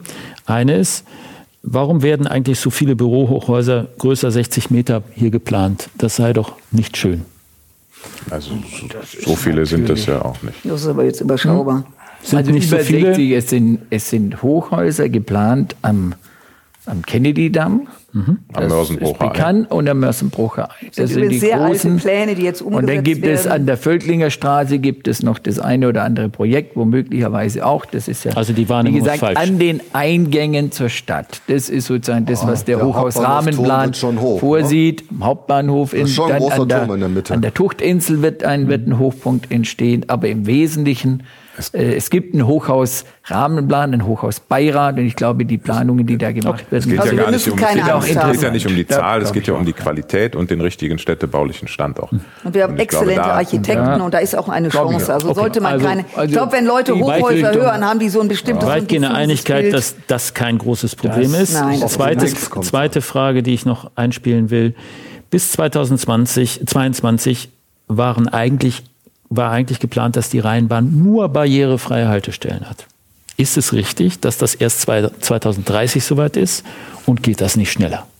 Also ich sage mal, die Rheinbahn baut laufend äh, Bahnsteige barrierefrei um. Es gibt ein paar wirklich schwierige Punkte, wo es auch noch kein überzeugendes Konzept gibt, etwa am Belzenplatz in Oberkassel.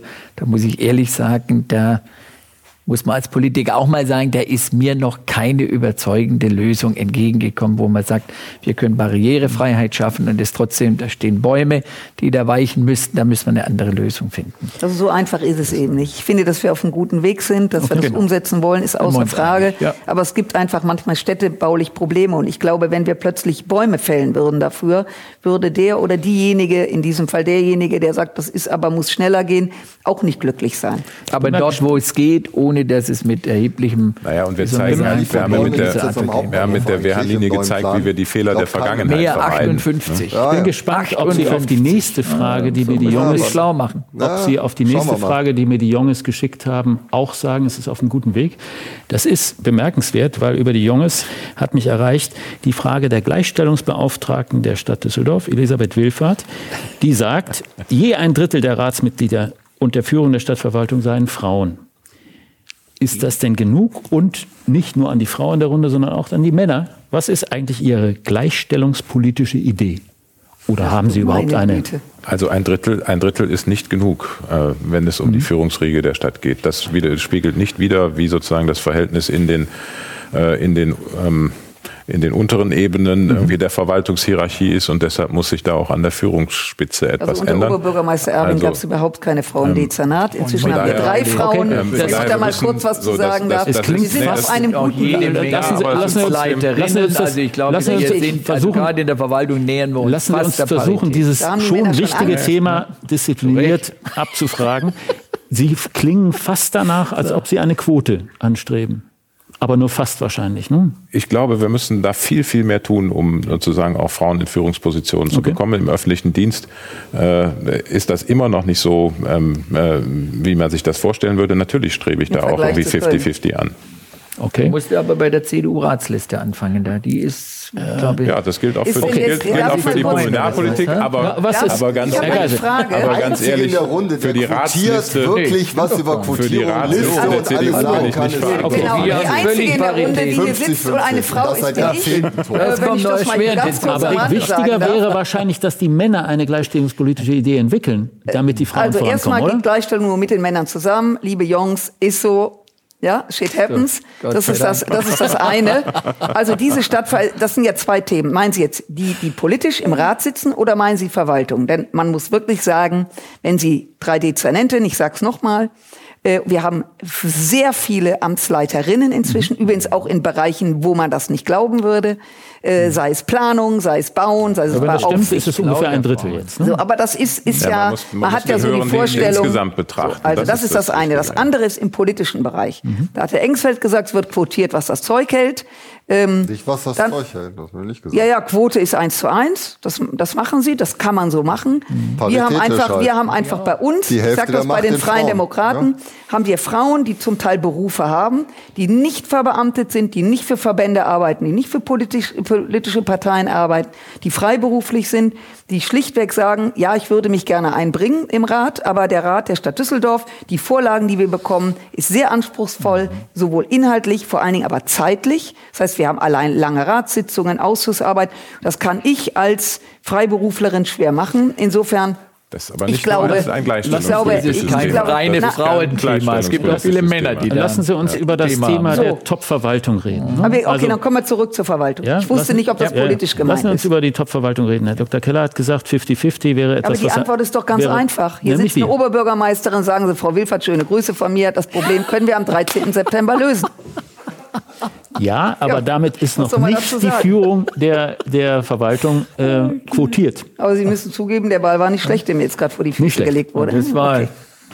Das ist haben Ihre- Sie vorher abgesprochen. Nein, nein. Was Nein, ist, nein, nein, nein, was, was, nein. was ist Ihr, äh, wo streben Sie bei der Gleichstellungsidee äh, hin? Also ich Eher- muss, ich habe, ich habe mal äh, vor, einige, vor einigen Monaten mir mal einfach Revue passieren lassen, welche Positionen von mir besetzt wurden. Ich muss ehrlich sagen, ich habe eigentlich nicht auf Geschlecht, sondern wirklich auf Qualifikation geschaut und kam zu dem Ergebnis, dass es fast gleichwertig, gleich viele Frauen wie Männer waren, die in Führungspositionen besetzt wurden. also eine ich- natürliche Quote quasi. also ich würde mal so sagen, das hat sich so ergeben und äh, ich finde es auch richtig. Also ich meine, äh, es gibt sehr, sehr viele hochqualifizierte Frauen und äh, ich muss jetzt nicht sagen, ob mh, Frauen für manche Themen, für manche Aufgaben sind Frauen vielleicht in der Tat auch besser geeignet, äh, aber es macht immer die Aber Mischung. Ich würde ja auch, ich würde ja bei Ja, dem trotzdem. Thema, äh, ich finde immer das Thema Gleichstellung ist etwas verengt. Ich würde mir durchaus wünschen, da die Verwaltung sollte ja auch repräsentativ sein für die Verwalteten, also für die Menschen, äh, für die wir Dienstleister sind, dass wir etwa mehr Personen mit Migrationshintergrund in unserer Verwaltung hätten, dass wir in der Tat diese sehr vielfältige Bevölkerung Düsseldorfs noch etwas adäquater abbilden würden. Da geht es nicht nur um Männer und Frauen. Ist völlig klar, Aber völlig klar, da muss man das, das wird man, Ja, das wird man nicht übers Knie Stellen- brechen können, aber man sollte da, man sollte sich des Themas bewusst sein. Ich glaube, das So schafft auch. Vertrauen, das, das- schafft auch Vertrauen in die Verwaltung, wenn man sagt, die Verwaltung bildet die Bevölkerung einigermaßen adäquat. Das reicht Herr das ist zwar ein Mann, immer noch besser hat machen, aber, aber- in seiner Partei viel Erfahrung mit Gleichstellungsthemen.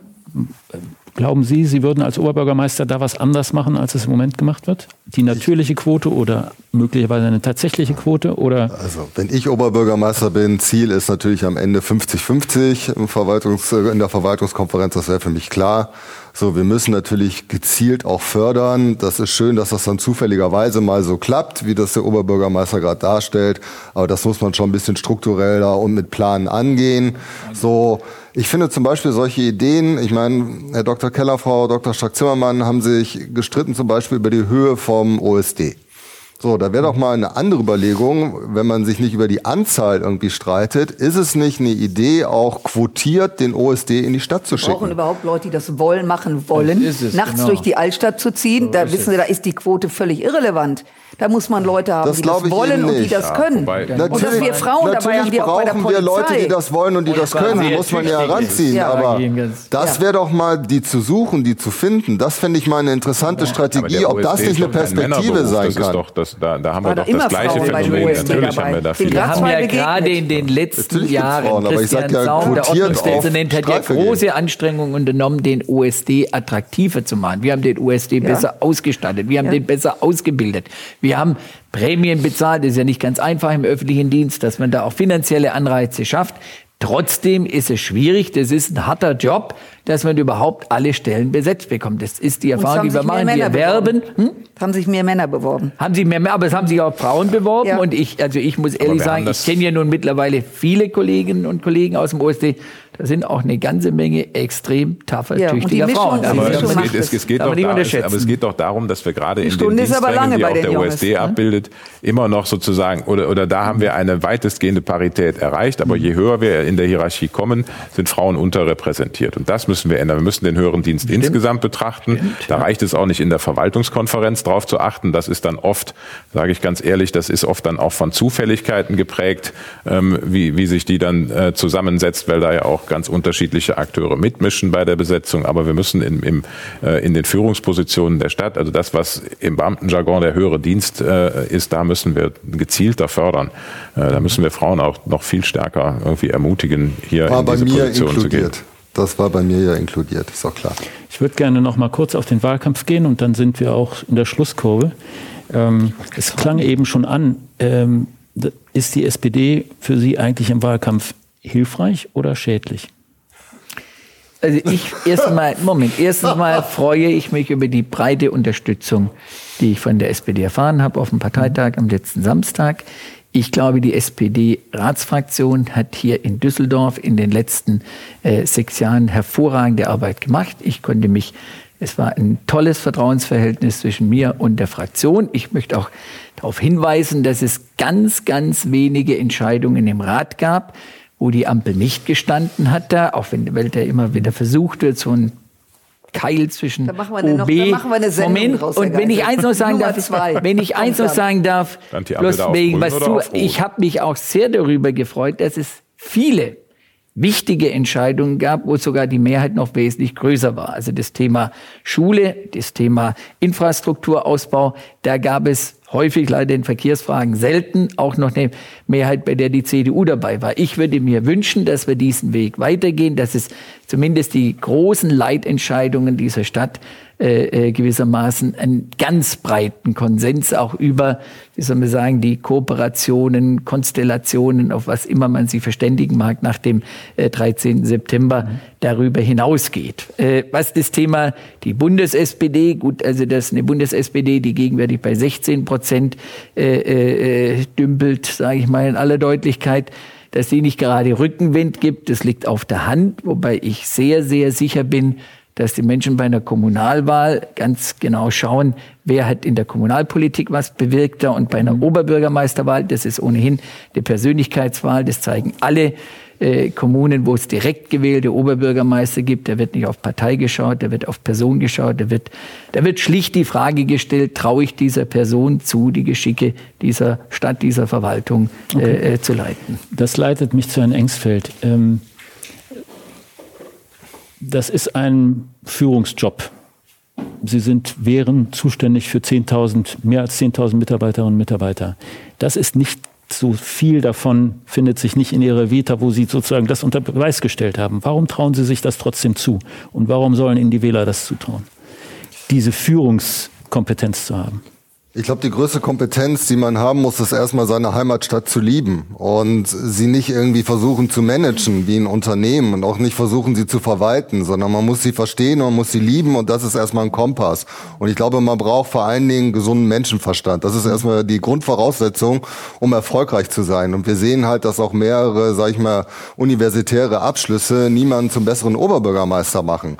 Das ist auch kein Qualitätskriterium. Mhm. Genauso wie das kein Qualitätskriterium ist, um Abgeordneter zu werden oder so. Okay. So, ich traue mir, ich traue mir das zu. Ich traue mir das zu. Ich habe da große Lust zu. Und natürlich hat man, wenn man so eine große Verwaltung führt, und das glaube ich kann man auch so sagen und wirst du auch bestätigen, hat man natürlich Beratung. Und natürlich muss man sich beraten lassen von Menschen, die an der Stelle natürlich mehr Erfahrung haben als man selber. Und da muss man aber die Bereitschaft mitbringen, auch auf Beratung dann zu reagieren und zuzuhören. Das ist bei Thomas Geisel nicht immer der Fall. Und deswegen habe ich auch einen anderen Politikstil im Auge, der da heißt, Zeit nehmen, zuhören und dann zusammen anpacken. Okay. Und dieser Oberbürgermeister hat gezeigt, dass das, was er gerade gesagt hat, die großen Projekte müssen wir doch am besten in einer großen interfraktionellen Familie alles angehen ist leider Thomas Geiser ein Beispiel dafür, dass das halt nicht gelingt, wenn er führt. Dr. Keller, ich habe eben angespielt darauf, dass Herr Engstfeld keine Führungserfahrung hat. Die haben Sie eindeutig, aber was Sie anders als die anderen noch nie gemacht haben, so richtig, ist Wahlkampf. Wie schmeckt Ihnen der eigentlich? ja, zunächst mal. Und wie gehen Sie den an? Also er hat ja äh, so ein bisschen mit, mit angezogener Handbremse angefangen, weil wir mhm. sozusagen äh, im, im Ende, Ende Februar fulminant gestartet sind. Äh, mein Ergebnis war noch ein kleines bisschen besser als das von Thomas Geisel bei der SPD, aber ähm, so und ähm, und von, ne, also damit, damit hat der Wahlkampf einen furiosen, damit hat der Wahlkampf einen furiosen Auftakt gefunden. Zwei Wochen später kam der Shutdown und das hat natürlich vieles auf Eis gelegt, was an, an Wahlkampfplänen da gewesen ist. Jetzt zieht der Wahlkampf wieder an. Das zeigt die Tatsache auch, dass wir heute Abend hier in so trauter Runde zusammensitzen und uns ein bisschen behaken. Ähm, ich mache mir überhaupt keine Sorgen irgendwie äh, um, um diesen Wahlkampf. Ich werde mit großer Energie, mit einer starken Partei im Rücken, das ist mir auch sehr wichtig, äh, sozusagen in diesen Wahlkampf gehen. Es gibt viele Menschen, die mich unterstützen und die sozusagen behilflich sind und äh, das wird zu einem guten Ende kommen. Ist der SPD-Generalsekretär, das ist nun nicht Ihre Partei, ähm, äh, hat gesagt zur Bundestagswahl, diese Wahl, die Bundestagswahl werde im Netz gewonnen, die nächste. Gilt das auch für die Kommunalwahl? Also ist ohne Social Media und Wahlkampf im Internet das eigentlich gar nicht mehr zu schaffen? Oder ist das in der Kommune Düsseldorf anders? Also ich habe immer gesagt, ähm, als es um die Frage ging, können wir diesen Wahltermin halten oder nicht. Ähm, ich habe immer gesagt, es gibt drei Voraussetzungen äh, und eine davon war der Umstand, dass wir tatsächlich noch die Gelegenheit bekommen, einen Präsenzwahlkampf zu führen, weil ich glaube, es ist äh, unter Demokratiegesichtspunkten mhm. extrem wichtig, dass die Menschen einen persönlichen Eindruck von denjenigen bekommen, die sie wählen sollen oder die zur Wahl stehen und mhm. sich äh, sozusagen zur Verfügung stellen, Ämter zu bekleiden. Und ähm, das ist für mich eine unverzichtbare Voraussetzung. Ich habe immer dazu gesagt, ich glaube, dass wir an diesen Punkt noch kommen. Ähm, und ich glaube auch, dass wir schon mittendrin sind in diesem, ne, es sind wieder Begegnungen möglich, nicht in großen Versammlungen, keine, äh, keine Kundgebungen, keine ähm, Diskussionsrunden im Henkelsaal beispielsweise, sondern das läuft im Moment noch elektronisch. Aber wir werden wieder, wir werden wieder Straßenwahlkampf erleben, wir werden auch wieder viele Begegnungen haben und deshalb ähm, wird die Wahl nicht nur im Netz gewonnen. Natürlich sind Social Media und Netzaktivitäten schon von zentraler Bedeutung, auch für einen Kommunalwahlkampf, das ist überhaupt keine Frage. Frage. Ähm, aber unter Demokratiegesichtspunkten brauchen wir wirklich beides. Ein reiner digitaler Wahlkampf wäre aus meiner Sicht irgendwie höchst bedenklich. Aber wir werden auch keinen reinen Digitalwahlkampf erleben, bei aller Bedeutung, die Social Media heutzutage haben.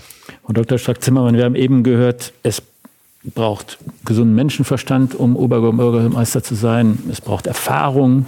Ähm, ich glaube, dass es auch bei den Wählern eine Vorstellung braucht, dass es klappen könnte. Also dass der, den man da wählt oder die, die man da wählt, tatsächlich auch Chancen hat, ins Amt zu kommen. Welche kommunalpolitische Erfahrung hatte Thomas Geisel, bevor er ins Amt kam? Wie er beim Rheinische Post Podcast sagte, keine. Ja, ich sag's ja noch. Ja. Ja, aber Erfahrung in der Leitung von großen Unternehmen hat, hat er, schon gehabt. Gesagt. Also wie auch immer man die Erfahrung definiert, ist ja noch eine Frage. Ne? Nein, aber das zeigt, dass es schwierig. Sie haben den gesunden Menschenverstand genannt, Erfahrung wurde genannt, aber es gehört wahrscheinlich auch eine Vorstellung davon, dass das klappen könnte, ja, mit dem man da wählt. Hier sitzen, vier, hier sitzen aber vier Sie sind, Menschen. Sie sind die von der kleinsten Partei. Ähm, die FDP ist nicht eine Massenpartei. Wie, wie, wie können Sie Menschen davon überzeugen, dass sie tatsächlich eine realistische Chance haben, nicht nur in die Stichwahl zu kommen, sondern die dann auch noch zu gewinnen? Ja, also ich muss die Leute ja nicht überzeugen, dass ich eine realistische Chance habe. Die Menschen wissen, dass ich eine realistische Chance habe. Woher? Nicht umsonst haben Sie uns oh. zu viert eingeladen, weil wir eine ja. haben. Ich kann Ihnen das sagen. Ich bin seit 20 Jahren in der Kommunalpolitik. Mhm. Äh, ich habe Oberbürgermeister Erwin begleitet. Das waren wilde Zeiten, interessante Zeiten, aber auch durchaus wild. Ich habe mit großer Freude Oberbürgermeister Elbers begleitet, möchte ich an der Stelle auch sagen, weil das wird immer, wird immer äh, unterschätzt. Das waren wichtige Jahre, auch gerade was die Innenstadtentwicklung mhm. betrifft. Und ich habe äh, zu meiner Überraschung Oberbürgermeister Geisel begleitet, der nach der letzten Wahl auf uns zukam, ob wir in einer Ampel kooperieren. Das waren ja lange Verhandlungen. Ähm, und ich bin der Meinung, äh, ich habe drei Oberbürgermeister begleitet. Ich kenne diese Verwaltung. Ich durfte sechs Jahre erste Bürgermeisterin deswegen sein, also den Bürger, Oberbürgermeister auch begleiten deswegen sind und Sie vertreten. Nach Berlin gegangen. Und deswegen glaube ich, ich, ich finde, jetzt ist mal Zeit, den Laden selber in die Hand zu nehmen. Mhm. Und ich habe die Erfahrung und ich kenne Verwaltung. Ich kenne auch die Schwierigkeiten. Das ist nicht profan, so eine Aufgabe zu machen. Gesagt, das muss man immer, das muss man sagen. Denn in dem Moment sind sie verantwortlich auch für die Dinge, wo sie im ersten Moment gar nicht glauben, dass sie dafür verantwortlich sind. Und sie werden angesprochen. Insofern bin ich übrigens auch bei Ihnen, Herr Keller. Dieser Wahlkampf wird natürlich digital geführt, das machen wir. Aber die Begegnungen mit den Menschen sind ja jetzt schon, weil Leute wollen reden. Wir sind hier im Rheinland, das ist das Gute, und haben auch nach Corona ein besonderes Bedürfnis, in Kontakt zu treten. Und das kann man auch gut auch bei 1,50 Meter machen. Da muss man nicht aufeinander hocken wie in Heinsberg oder äh, anderen Orten. Und insofern ähm, ist die Chance da und ich werde sie ergreifen. Okay, wir sind am Schluss dieser Runde. Ich glaube, es war einigermaßen lebhaft. lebhaft stellenweise, nicht anders gewollt. stellenweise streitbar und manchmal ein bisschen konfus. Ich glaube, wir haben die Kandidaten ein bisschen besser kennengelernt, haben ein paar Themen berührt, die wichtig sind. Ähm, ich finde, das spannend, dass sie sich so streiten auf offener Bühne, denn der Wahlkampf beginnt ja gerade erst wieder. Es geht ja gerade erst los. Das lässt also vermuten, dass es ein spannender Wahlkampf wird, dass wir uns über Themen streiten und das kann eigentlich nur gut sein. Also vielen Dank, dass Sie hier waren. Vielen Dank nochmal an die Junges, dass Sie zu uns gekommen sind, zur Rheinischen Post nach Herd und mich als Moderator äh, gewählt haben. Das finde ich sehr schön. Und ja, ich wünsche Ihnen einen schönen Abend. Vielen Dank und vielen Dank nochmal, Herr Rolzhofen. Das war die Podiumsdiskussion von vier OB-Kandidaten, präsentiert von den Düsseldorfer Junges. Danke fürs Zuhören. Wenn ihr uns was sagen wollt, dann schreibt an rheinpegel.rheinische-post.de oder schaut in die Shownotes für mehr Kontaktmöglichkeiten. Und wenn ihr uns unterstützen wollt, dann geht das mit einem RP Plus Abo für weniger als 5 Euro pro Monat. Das Angebot gibt es auf rp-online.de slash rheinpegel-angebot. Vielen Dank an alle, die das schon tun. Und gleich haben wir übrigens noch was für euch. Das Wetter nämlich vom Wetterstruxi. Bis nächste Woche. Ciao. Mehr im Netz. Alle Nachrichten aus der Landeshauptstadt findet ihr auf rp-online.de/düsseldorf.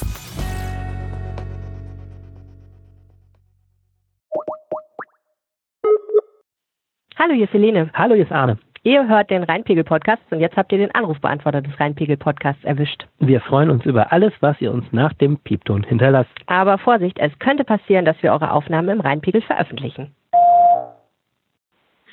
Hallo Helene, hallo Arne. Hier ist der Wetterstruxi. Ich grüße euch und auch alle Hörer, die ähm, den wunderschönen Podcast hören.